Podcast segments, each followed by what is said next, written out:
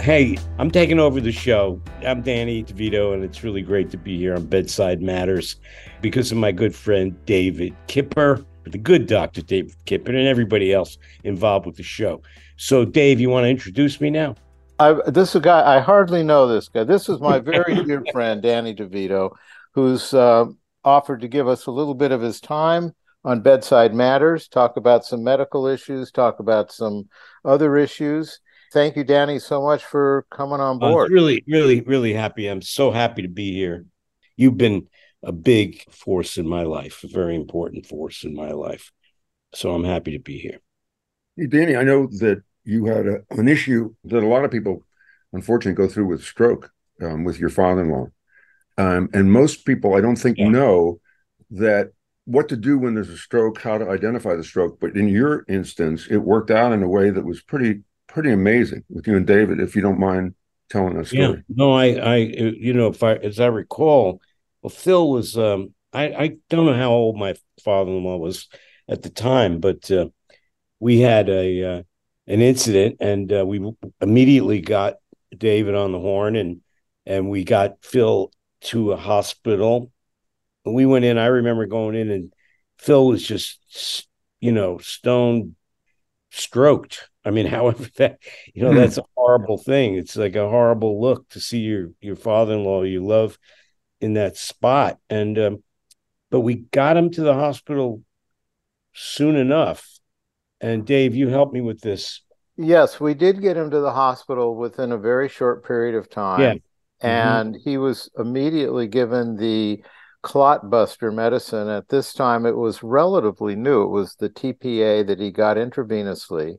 And the idea of this was to break up the clot so that he could establish good blood flow to those areas of the brain.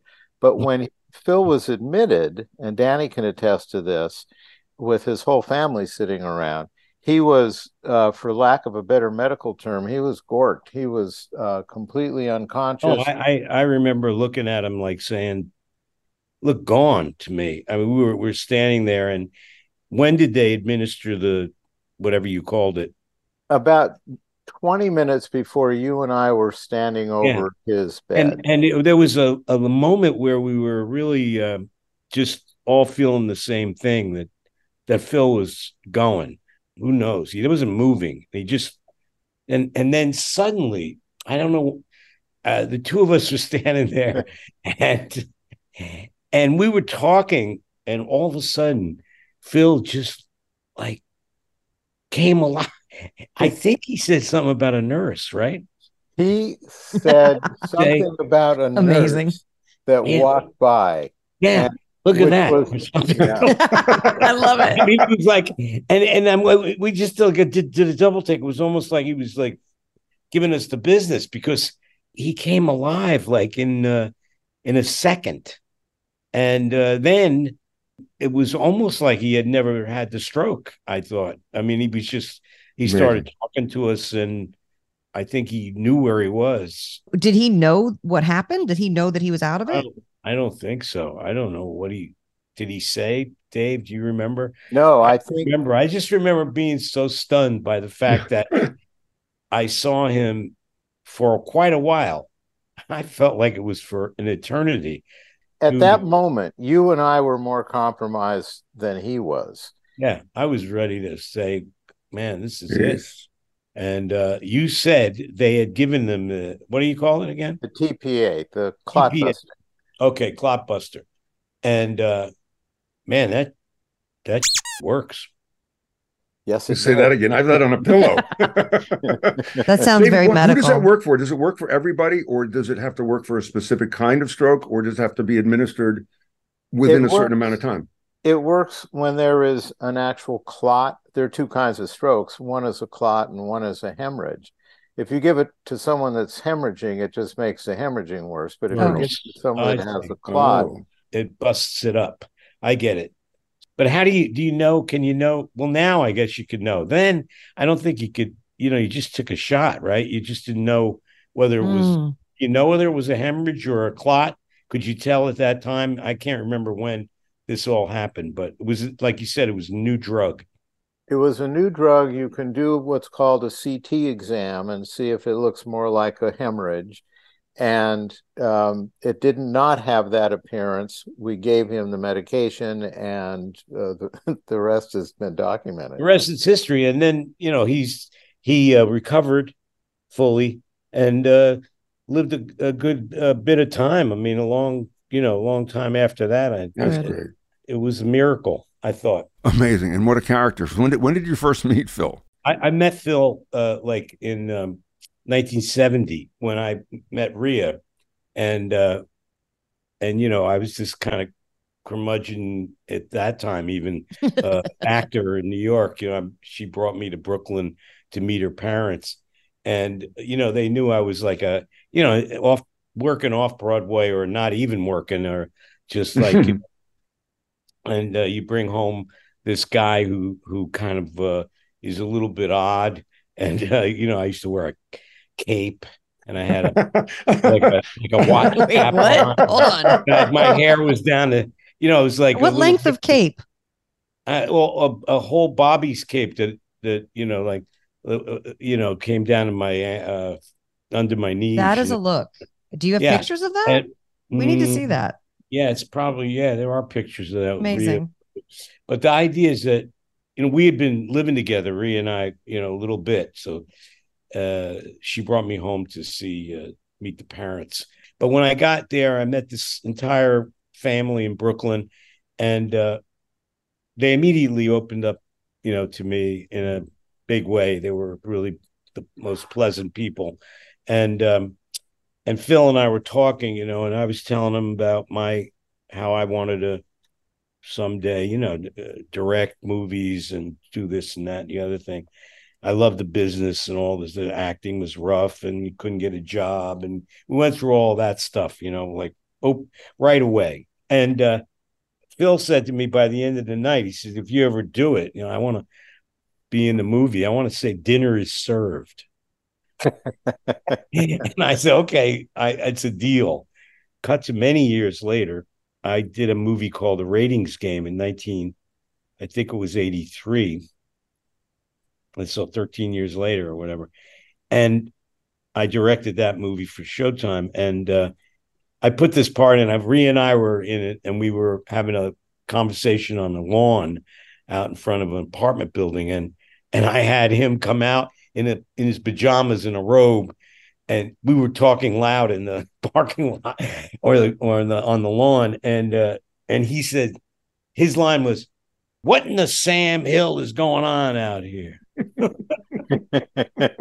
it was like a it was an amazing because he was so nice to me and he was so good he wasn't intimidated by it at all and then he's been in other movies of mine not to mention that he was a fixture at the bar in cheers Wow. Danny, if we can, I want to go back to your early days for a minute. Uh, you grew up literally, you got your acting chops in the theater. Is that your first love, basically? Theater is where you really get your bones. You know, that's basically uh, for me anyway. It was. I did some theater. I did some children's theater. I did some off Broadway stuff, and I got a a job off Broadway in a kind of really weird way because a friend of mine, an actor, said, uh, "I'm going to direct my first play, but the part I'd like you to do is already cast." But would you come up and read it for the backers? They used to do backers readings all the time. Mm-hmm. Huh. Yep. And so I come back, I go up to the west side somewhere to the writer's apartment, and I read this part, which is already cast by this actor who is pretty well known at the time. He was doing a lot of Broadway and he was doing a lot of, you know, you can understand why they wanted him to play the part. And it was a great part. And then about couple of months later, the director calls me up and he said, The guy who was going to do that part just got this lead role in a big off Broadway show. So he's dumping me. Would you come in and do the part? And I said, Would I? You know, Yeah. Take You basically theater. already auditioned for it. He you knew know what you I were mean? great. And I, you know, so I got this great part Wow. in a play called The Shrinking Bride. And the, the whole idea was that the bride was being her father was just this this guy was just became a rich man from his business in New York and he bought this place up on the Hudson and and he was trying to marry his daughter to some elite guy from uh, another country and she was shrinking away from it. That was the whole idea the shrinking bride. And she had a sister her sister and I played a stable boy taking care of the animals. And I remember my first line in play was I'm I'm in a t-shirt and old pants and like you know and I got a rake over my shoulder right like this. And I'm leaning over the apron of the stage and I'm gobbing these big white gobs of spit. And the girl comes in she says hey Richie what are you doing? And I say I'm spitting on the swans and so the whole metaphor of like you know the whole idea of like you know the different class right. Yeah. you know thing. Right. So the long story short is and it's going to be a long story uh, uh, here's what happens. We we preview and the actors struck.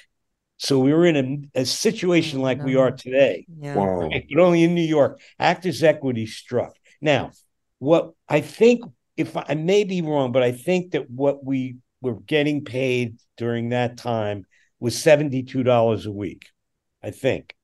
We struck for like four or five months and we wound up getting $79 a week. Oh god. Okay.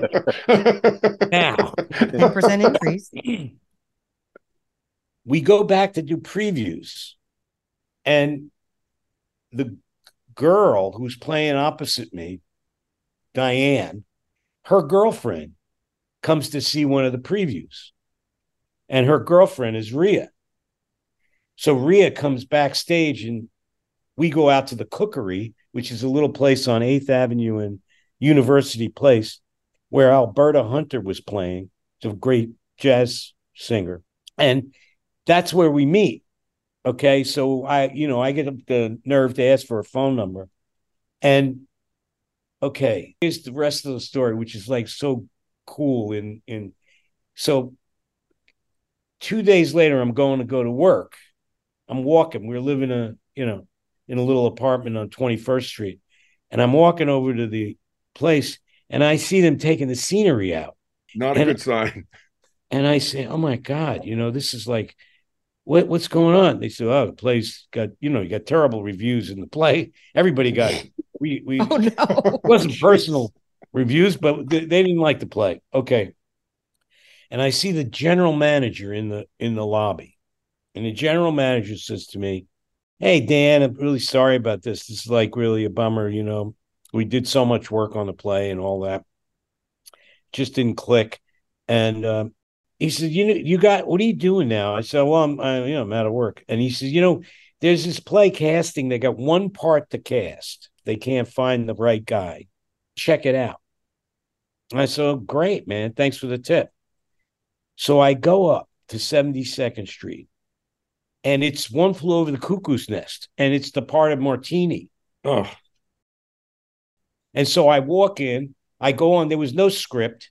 They, you know, the Martini doesn't have any many line, any line, maybe a few lines. But I go do an improv of what I, you know, on the on the stage, and the director and and the producer are out in the audience, and I get this part of Martini. And guess who's playing the lead? The guy who was going to do the part in the other play that dropped out. This big, okay, and that was like a game changer. and did you get cast right away for the movie? The movie happened in 1973 or four, so it was a Hmm. couple of years later.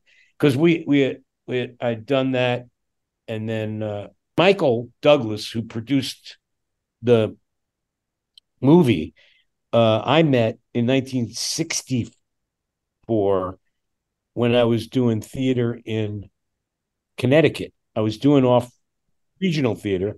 Michael and I became friends there because we they were building an amphitheater and at the outside and all the actors would help you know you you they had contractors there, but the actors did all the grunt work, moving the cement blocks and pouring the cement and and I, I was you know working out out in the sun and and Michael was there. He comes up to me. They they want to go on a beer run.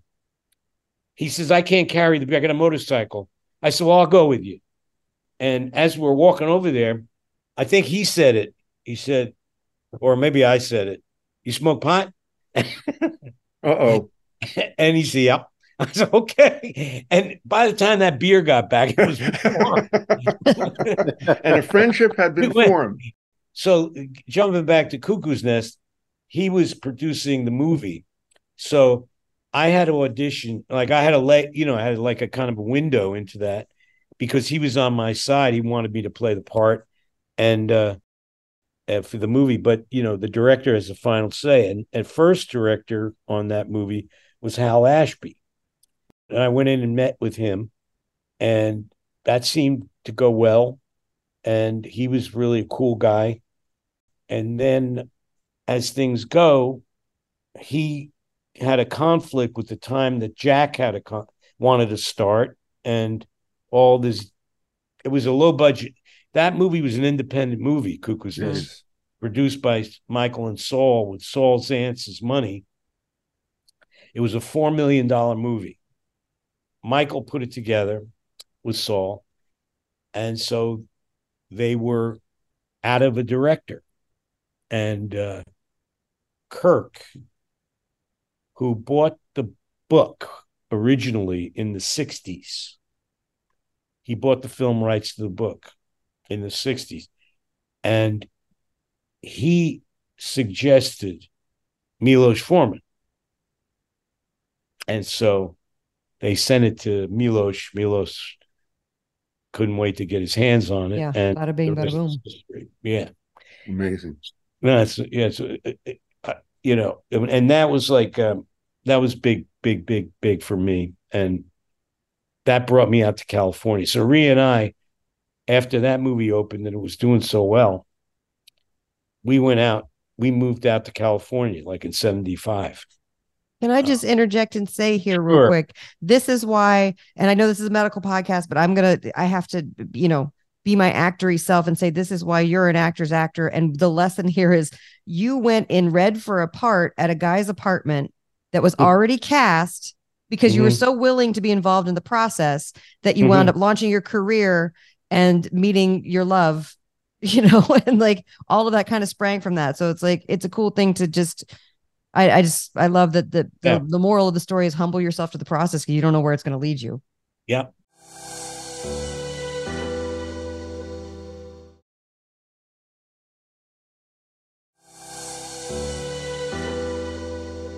We're back with Danny DeVito here on Bedside Matters.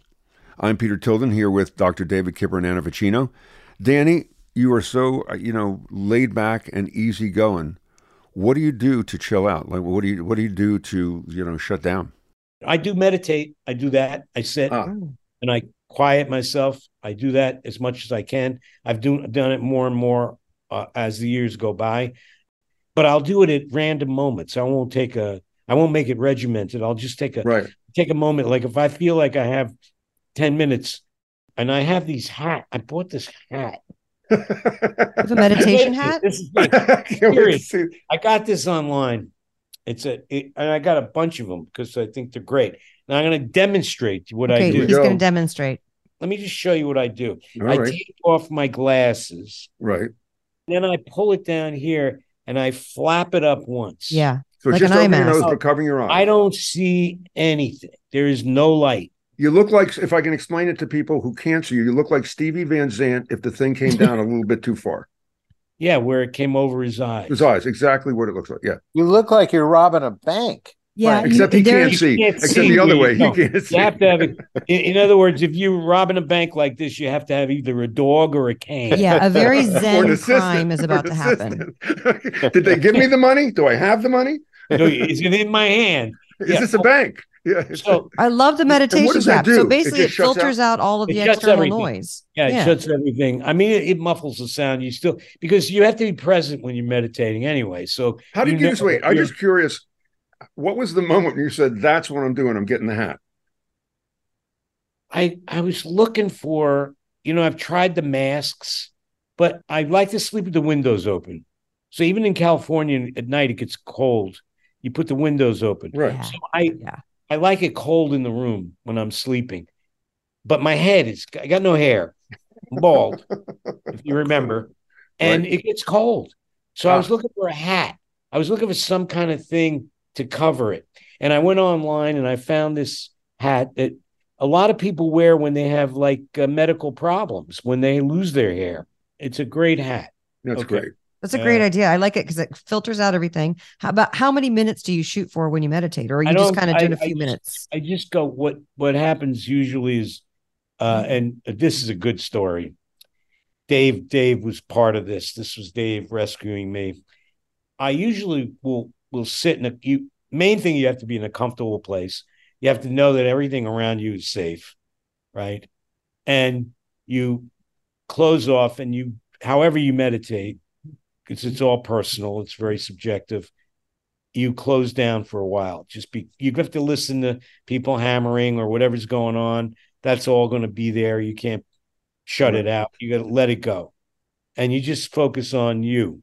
Okay, you're not not mentally thinking about yourself, but just focusing on closing every all the thoughts away as many as you can. And usually I'll fall asleep. I'll nod off. And then like I'll be in and I'm maybe I even have a dream, you know, a little dream in the day. And it'll be like 10 minutes. And dreams are like, you know, snap, Mm-hmm. you know, snapshot shots. Right. But, but like the idea is that I don't know, like sometimes five minutes, sometimes 10 minutes. Most is like 15, 20. But you know, usually it's just a, a little moment sometime during That's the day. great. I had this one experience with that I'm gonna relay years ago. I can't remember how many years ago, but um, I I had this kind of day bed kind of thing, like a little sofa. So I had a, a table, a very hard table, in this room with my computer on it. Next to it was the day bed, and I woke up very very early one morning, like I think four or five in the morning, and I decided to meditate. And this was a a brilliant move on my part. I stuck my right leg under my butt. So I'm half on the, the, the sofa and half off like an idiot. Right. Okay. I mean, really seriously like deranged to do that. And and I and I knew, you know, I didn't think of it. So I mm-hmm. meditate and I fall asleep and I fall forward, but I have no leg because it's under my right, butt. Right. So I fall like I swear, like getting hit in the face, in the head with a baseball bat. Oh I my hit gosh. the edge of that wooden table that is now a foot lower Oh, than where Danny. immediately it bursts. I mean, Oh. blood, like right, was right, oh my god. right here. Now Rhea is asleep. I get up, I run immediately into the shower, and I I turn the shop because I was full of blood. And she comes in. What the hell? I say I got to get Kipper on the phone. She goes and gets me ice. So I go. I call him right away. I told call Doctor Kipper. I get him. I say, yeah, I'm bleeding like a pig. I'm like, oh, this thing is coming. It's just not stopping. You Put a lot of pressure, all all the you know the doctor stuff. You get a lot of ice. I got yeah, I got bags of ice. I'm, I mean, okay, okay. Let me call you back. He calls me back. I swear to God, in like four minutes, five minutes, not even. I'm like a, I'm like a, a packed halibut now. nice packed halibut. Okay. and he says, go to this address. I said, what? Yeah, let Rhea drive you to this address. So I go, yeah, okay. He said, go there. They're waiting for you. I get in the car. I got dressed first. I get, I'm, I'm all bloody. Like I got bloody shirt. Hey, long story short, I get in the car and go to Beverly Hills. And outside in the back of some building is a guy already in scrubs. They walk me through a hallway. There are two nurses there. There's a uh, like an operating table. The guy looks at it. Oh man, did you smash yourself up? I said, Yeah. He said, Okay, don't worry. And he gives me a shot of something in the head. I don't know what he did. I was like, you know, just like there. He gave me nine stitches. Oof. Oof. Some inside and some outside. And I get in the car and I'm all, you know, now I'm, I got a, a rhinoceros bandage on my head and um, and I go home. I call him. I don't know where you were. He was in the in the forest. I don't know. uh, yeah, Dan, how you doing? He's on skiing. I don't know what he's doing. And long story short, I was marveling for forever. I'm still marveling about it. It was just like so. It was such a life saving moment. I mean, yeah. now look at my head. You don't see. You can't I was going to say, I, I don't anything. see a scar. This guy was like a, a wizard, right? So not only did David get somebody, he got the guy. Yeah, he, he got, got, the good, good guy. guy. And okay, so then I realized I start putting two, two and two together because uh, I'm going, how the hell in like six minutes did he put this together? you know, you like Houdini, man. These people materialized out of you beamed these people up somewhere. David, any know, comment from your end of this? What I never told you was that was my veterinarian. I mean, who else is going to be available that quickly? I'm talking about but like I'm glad it worked out. it worked out big time. I want to go. I want to. this this story has, for as long as we've known each other, has always amused me. That is the story of your first job that you got from your sister. Because yeah. I think for everyone that knows you publicly, this is a non sequitur. This job you had. Do you uh, are you comfortable? Well, yeah, I was. I was not. I was not going to go to college. I was. Uh, we decided I was going to go to. I was going to get a job. So I was in New Jersey, Asbury Park. My sister, Angie, who was the well, she was 16 years older than I, and she she was like the leader of the pack. My sister Teresa was 10 years older than I. She was the sweetest and most wonderful person in the world. And basically, I did everything, anything they said like they said, you know, like you should cut your hair, you should do this. This is the kind of clothes you should wear. Don't don't get that thing off. It's ugly or whatever. Or you know, eat this or that. You know, they were my moms, my two moms. My mother was always like there and uh, and caring and loving and all that. But my sisters were like, you know, they they they uh, they took over. And she said, Angie said, "What are you What are you going to do now?" Because I was working as a gardener in the summer. She said, "I I know what you should do." I said, "What, Angie?" She said, "You should go. You should come to work for me in the beauty parlor." And I said, "What?" Yeah, you should come to work for me in the beauty parlor. I'm going to send you to Wilfred Academy, beauty school in Asbury, and uh, you'll get out. You'll get a license and you'll have a job. Otherwise, you're going to be a bum. So she enrolls me in the school. In the summer, she had bought she bought all these little she brought these things for me to work with. Like uh, she used to make me do wash their hair, put pin curls in my mother's hair. This was all my training to go to wow. school. She showed me how to cut hair. She started dabbling in color. I had a great summer of uh, working with my sister. And it comes to September when we are going to start school.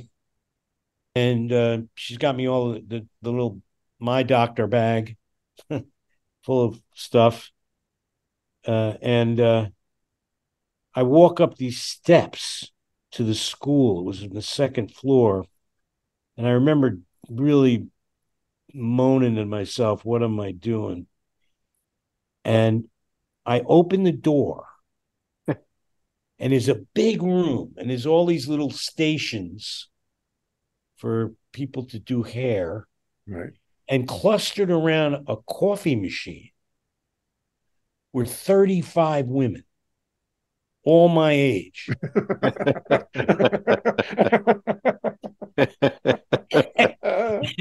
and i said holy sh-.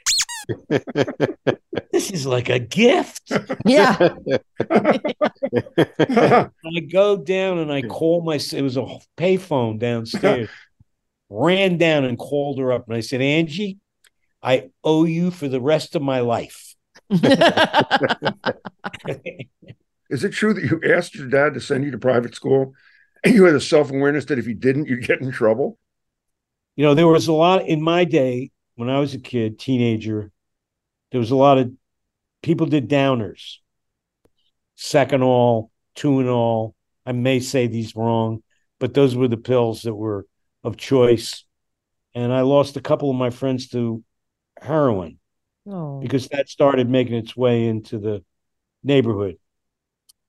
And it scared me because my father always told me about his he, he lost a brother in the in the you know in the 20s in the early days maybe even when he was maybe he was younger. He was like 15 maybe 1915 oh, they used to put they could do cold turkey on i guess uh, in Bellevue or wherever they put mm-hmm. put him here. And uh, and and as soon as my uncle Frank came out from the cold turkey, there were guys waiting on the bridge. My father said he lost his brother that day. He went. He and his mother were walking him out, and uh, all of a sudden they couldn't find Frank. Mm. And they and Frankie was just went off to get some more heroin. So I always remembered that, and I wanted to stay away from it. And uh, I had a friend who was going to a private school, and he was friends with my father. His father and my father were buddies, and so uh, his father pitched it to my father, and they floated it by me, and I said, "Yeah, I don't mind getting that." Wow. That's a big deal to go away, leave yeah. your friends, leave the neighborhood, leave everything. But well, I actually went with this one friend who was going. His his father was uh, uh, buddies with my old man, and they and Russell, this friend of mine, just passed away recently. We were friends from kindergarten, oh. and we spent then we spent high school together. It, Russell was it was a great experience because we were away from home, you know, and uh, we would come back on the weekends. It wasn't that far away from home but I feel like it saved me. I escaped. I escaped uh, a lot of uh, things that were going on at that time. And we're happy you did, Danny. Before you go, I hear you have a very special project uh, that you got coming up. You want to tell us about it? I'm on. Broad, I'm going on Broadway with a new play. It's Great. called "I Need That," and it's really wonderful. And I'm actually working with my daughter Lucy. Oh, cool. We're going to be at the American Airlines Theater in November. Fabulous. You can get tickets now, and it's it's uh, the Roundabout Theater, and uh, it's called "I Need That," and uh, we're going into rehearsal on the twelfth of uh, September. That's why I'm in New York, and I'm really oh, great. Excited. Congratulations! So I want you all. Yeah, thank you very much. Well, we can't thank you enough for doing this with us, Danny DeVito, actor, producer, director, national treasure. Uh, I also want to thank Dr. Kipper and Anna Vocino. If you go to bedsidematters.org, you're going to find Dr. Kipper's book Override and Anna's cookbooks. Be sure to follow us on Instagram at Bedside Matters Podcast. And of course, thank you for listening. We drop new episodes every Monday. Till then, have a great week. The information on Bedside Matters should not be understood or construed as medical or health advice. The information on bedside matters is not a substitute for medical or health advice from a professional who is aware of the facts and circumstances of your individual situation. Thank you for listening. If you enjoyed the show, please share it with your friends. We'll see you next time.